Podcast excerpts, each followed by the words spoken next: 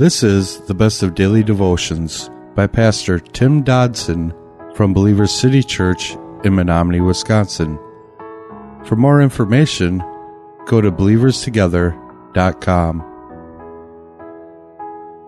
We're in Romans chapter 13 today, and certainly Romans chapter 13 uh, expresses a reality that Christians see some passages in scriptures in different ways.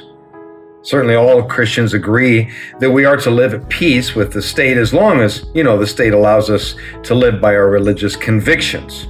That one seems to be a given. But for hundreds of years now, there has been at least uh, varying interpretations on how we are to do this. Some Christians believe that the state is so corrupt that Christians should have as little to do with it as possible. Although uh, that should be that we should be good citizens, though, and as long as we can do so without compromising our beliefs.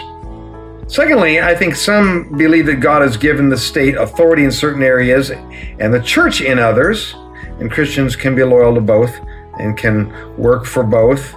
But they should not, however, confuse the two. In this view, the church and the state are concerned with two totally different spheres the spiritual and the physical. The others believe that Christians have a responsibility to make the state better, and they can do this politically by electing Christians or other highly principled leaders, and they can do so morally, serving as an influence for good in the society in which we live. But this is an ongoing debate, one of which I believe that Paul was anything but ambiguous. In verse 1 of chapter 13, he says, Let every soul be in subjection to the higher authorities. Did you get that? Let every soul be in subjection to the higher authorities, for there is no authority except from God, and those who exist are ordained by God. Now, for those who want to be highly involved in government and in the state, this is one of those passages that they love to hate. After all, there are many individuals who will simply reject or ignore this directive, as well as other scriptures that kind of tell us the same thing. Titus 3:1 says, "Remind them to be in subjection to rulers and to authorities, to be obedient, to be ready for every good work." 1 Peter 2:13 and 14.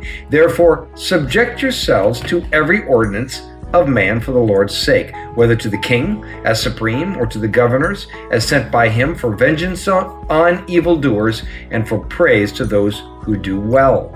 Daniel 2:21 says he changes the times and the seasons, he removes kings and sets up kings, he gives wisdom to the wise and knowledge to those who have understanding.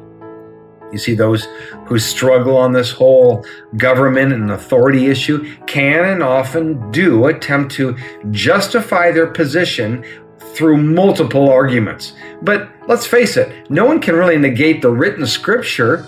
And this is ultimately, uh, at least our fight in this battle, is ultimately based out of pride. It basically has to do with our own rebellion and our lack of understanding of God's sovereign control. Look, no one sits in a position of power wherein God does not allow it. Now, that doesn't mean we'll always understand why, because frankly, oftentimes we won't. But such a position of faith will be asked of us in other scenarios in our lives anyway. So I wonder if we just best get used to it. Because the problem lies in the fact that we are confused as to the realm of rule that government should exercise over our lives. You see, the government, the government has authority in the civil realm. For example, when Paul commands wives to obey their husbands, they are required to do to obey them as husbands, not as masters or kings. Children are to obey their parents as parents, not as kings. So the same is when it comes to our government leaders. Ours is a spiritual world, ultimately a monarchy, but this world that we are walking in today, this is not our home. We are simply ambassadors in a foreign country, and we need to be sensitive and respectful to the laws of the land in which we are guests. Verse 2 says, Therefore, he who resists the authority withstands the ordinances of God, and those who withstand will receive to themselves judgment. There are three institutions effectively ordained by God one is the church, one is the family, and one is the government. And all three of these exist because God set them up. Doesn't mean in any way uh, that those who are heads of these institutions are godly. No, that would be nice, but not so much. Sometimes they are, and sometimes they're not. But this passage, it's not directed to them, it's directed to us. That was a daily devotional by Pastor Tim Dodson from Believer City Church in Menomonie, Wisconsin. For more information on Pastor Tim Dodson or Believer City Church, visit believerstogether.com.